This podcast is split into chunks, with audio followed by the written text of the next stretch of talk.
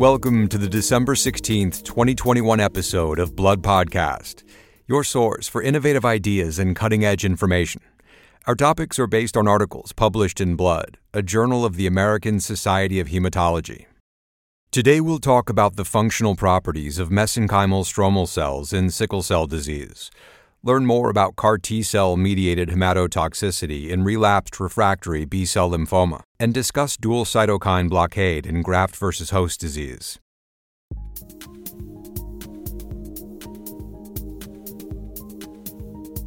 Our first topic examines data presented in the Blood article entitled Murine bone marrow mesenchymal stromal cells have reduced hematopoietic maintenance ability in sickle cell disease by Alice Tang and Anna Nicole Stratt from New York Blood Center and colleagues.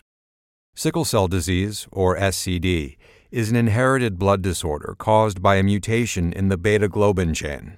SCD is characterized by polymerization of deoxygenated hemoglobin that leads to hemolytic anemia, vasoocclusion, organ damage, and increased mortality. Red blood cell transfusion is the standard of care in most cases of SCD. It has been proven effective in ameliorating anemia and reducing red blood cell hemolysis by suppressing endogenous erythropoiesis. The only curative option for SCD is a hematopoietic stem cell transplantation with myeloablative regimens using related haploidentical donors or gene edited autologous sources. However, this treatment is limited by the availability of HLA matched donors and is associated with increased mortality in older patients.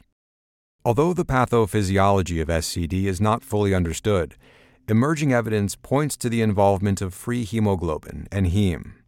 These two blood components can induce damage at the molecular and tissue levels through free radical generation, extravascular translocation, and oxidative stress. Because successful transplantation relies on functional bone marrow stroma for engraftment, experts postulate that disrupted bone marrow stroma may be a contributing cause of transplantation failure in a subgroup of patients with SCD. Mesenchymal stromal cells, or MSCs, are a major component of the bone marrow stroma with roles in maintaining hematopoietic stem cell, or HSC, homeostasis and promoting HSC release into circulation. Previous studies have found that MSCs from human sickle cell bone marrow have altered expression of the SCF and CXCL12 genes, key HSC niche factors. Despite these interesting findings, the potential contribution of the bone marrow stroma and MSCs in the maintenance of HSC numbers and functionality in SCD has not been assessed. In the current study, the authors investigated whether free heme induces oxidative stress and alters MSCs in the bone marrow of sickle cell patients. To test this hypothesis, they characterized the colony formation, self renewal, and trilineage differentiation of MSCs in a Townes transgenic mouse model of SCD. In addition, they compared the transcriptomes of bone marrow MSCs from SCD and control mice and assessed the impact of hemolysis and hemolytic pathways on the functionality of wild type mouse MSCs. Investigators then conducted experiments to determine whether MSCs contribute to increased oxidative stress and DNA damage in sickle cell HSCs, and how MSCs respond to free heme in the SCD bone marrow microenvironment. Finally, they tested whether red blood cell transfusion can improve the functionality of MSCs in the mouse model. Experiments revealed multiple defects in MSCs from sickle cell mice, including decreased numbers in the bone marrow increased concentrations of reactive oxygen species, decreased adipogenic and osteogenic differentiation potential, and decreased ability to form secondary mesenspheres. Murine SCD MSCs had lower HSC maintenance ability in vitro and in vivo, as manifested by increased HSC mobilization and decreased HSC engraftment following transplant. In particular, expression of key genes involved in HSC maintenance was downregulated while the expression of toll like receptor, or TLR4 related genes, was upregulated in sickle cell MSCs. Previously, it has been shown that heme can bind and activate TLR4 mediated signaling in endothelial cells. In addition, pre-transplant co-culture with sickle cell MSCs led to decreased engraftment of wild-type HSCs, with increasing levels of reactive oxygen species detected in HSCs 16 weeks post transplant. When wild type mice were treated with hemin, most of the functional MSC defects observed in sickle cell mice were replicated, implicating free heme as the driver of altered MSC phenotype in SCD mice. The authors further found that activation of TLR4 through P65 in MSCs further contributed to their dysfunction, while TLR4 inhibition reversed the altered phenotype both in hemin treated wild type mice and in sickle cell mice. Interestingly, the defects in MSCs and HSCs caused by exposure to free heme were reversible upon in vitro or in vivo treatment with the antioxidant N-acetyl L-cysteine. Red blood cell transfusion led to improved MSC function and oxidative state of HSCs in sickle cell mice. Based on these findings, the authors proposed a new model whereby hemolysis induces oxidative damage to MSCs via TLR4 P65 activation altering the ability of MSCs to maintain HSCs. In an accompanying commentary, Elizabeth Stenger from UPMC Children's Hospital of Pittsburgh notes that the study sets the stage for future preclinical evaluations of MSCs and HSCs from patients with sickle cell disease. The authors successfully demonstrated many defects in SCD bone marrow, which may explain the difficulty in mobilizing autologous HSCs in sickle cell patients and higher rates of graft rejection following transplantation. While defective MSCs may contribute to higher risk of graft rejection in SCD patients, MSC defects still need to be confirmed in human SCD studies. According to Stenger, such studies would be a prerequisite for the development of novel therapies that rely on inhibition of TLR4 or oxidative stress pathways.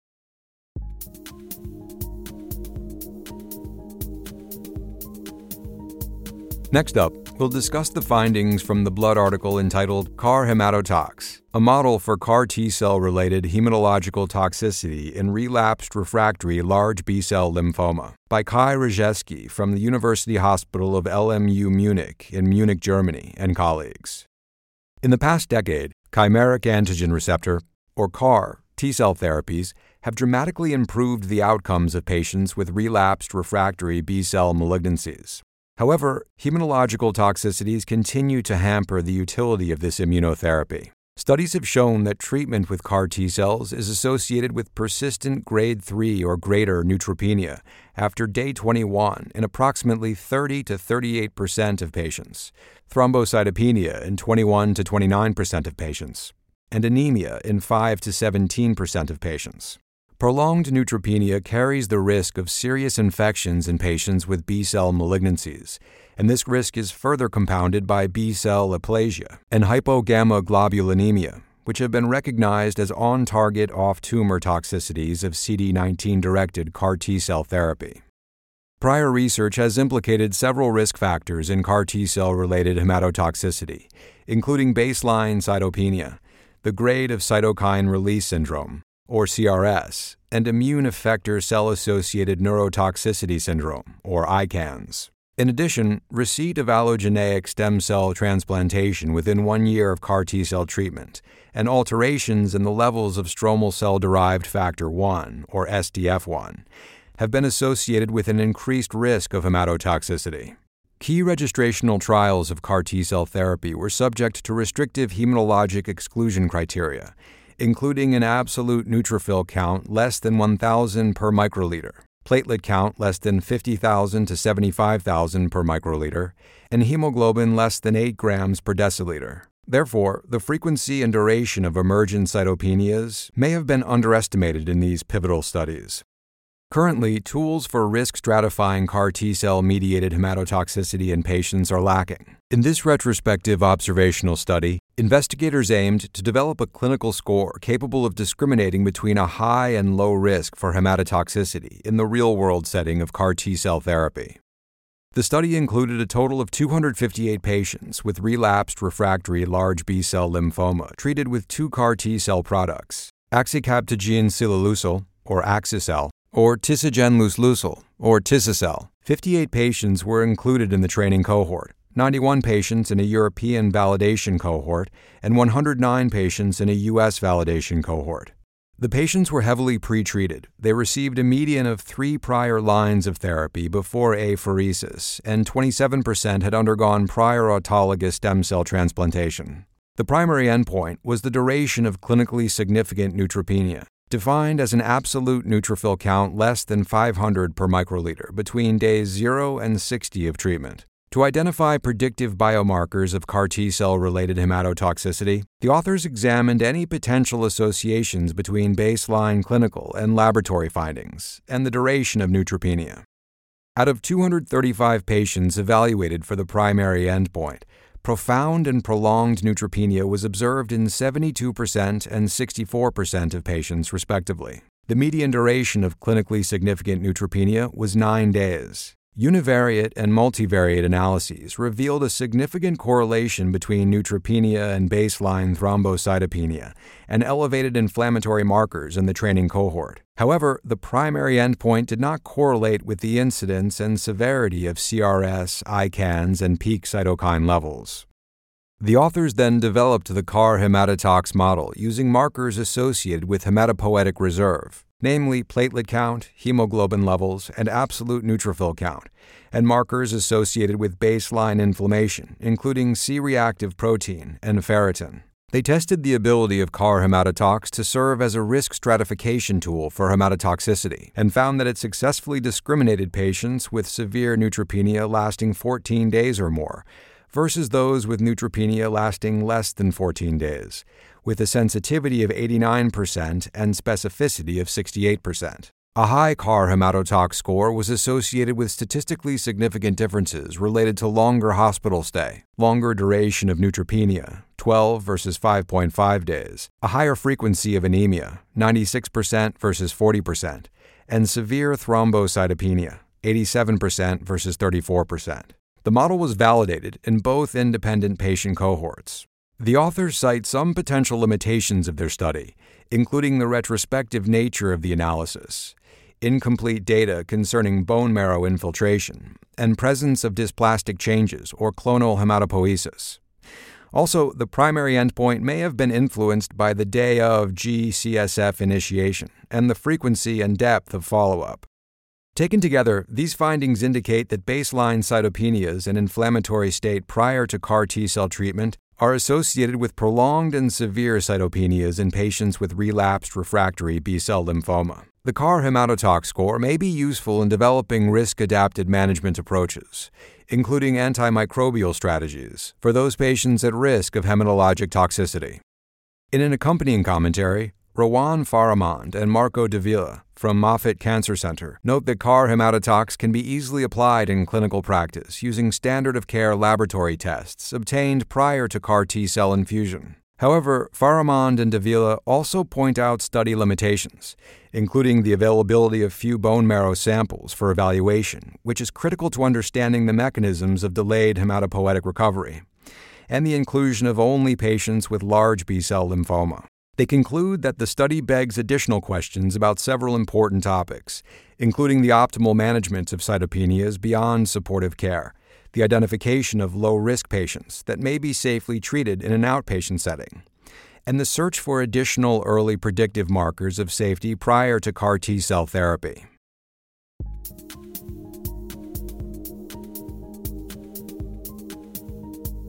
Lastly, we will review a report published in Blood entitled Increased efficacy of dual pro inflammatory cytokine blockade on acute GVHD while maintaining GVT effects by Lam Khuat from the University of California Davis and collaborators. Graft versus host disease, or GVHD, is the predominant cause of treatment failure after allogeneic hematopoietic stem cell transplantation, despite ongoing efforts aimed at mitigating this complication.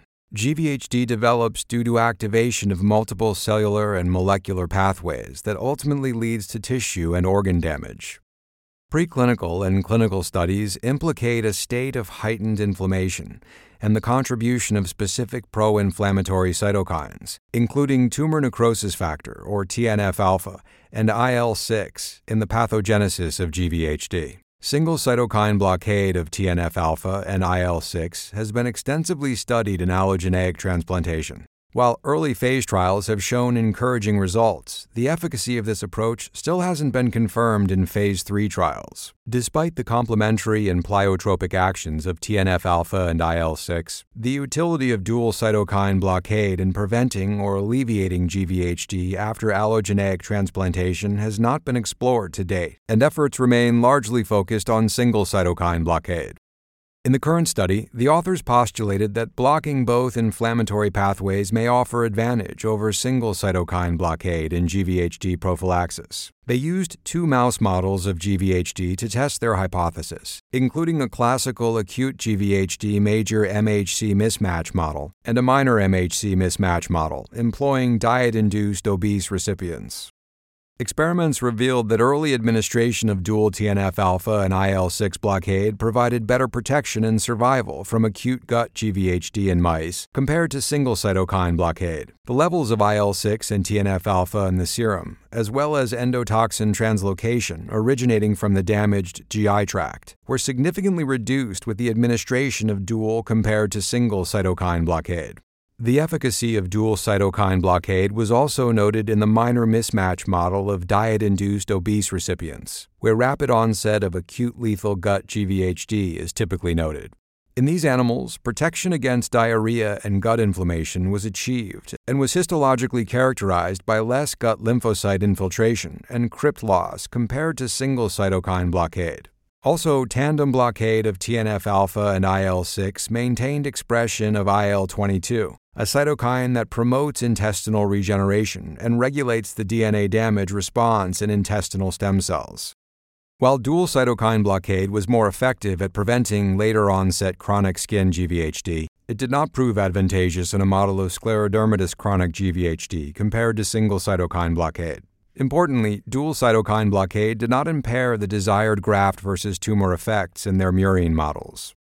In an accompanying commentary, Federico Simonetta from Geneva University Hospitals in Switzerland notes that the study provides compelling evidence about the advantages of dual TNF alpha and IL 6 blockade over single cytokine blockade in acute GVHD prevention in murine models. However, he also encourages future mechanistic and correlative studies to elucidate the importance of this and other pathways in GVHD and cautions that mouse models are not useful in evaluating the risk of infection associated with the use of new immunomodulatory strategies. An earlier study reported a significant number of severe infectious complications in patients with steroid refractory acute GVHD treated with TNF alpha antagonist infliximab.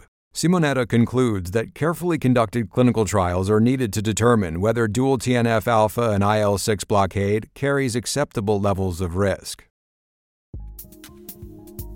For a list of additional authors, as well as more detailed articles and commentaries on which this podcast is based, please go to www.bloodjournal.org. Be sure to join us next week for another episode of Blood Podcast. Thank you for listening.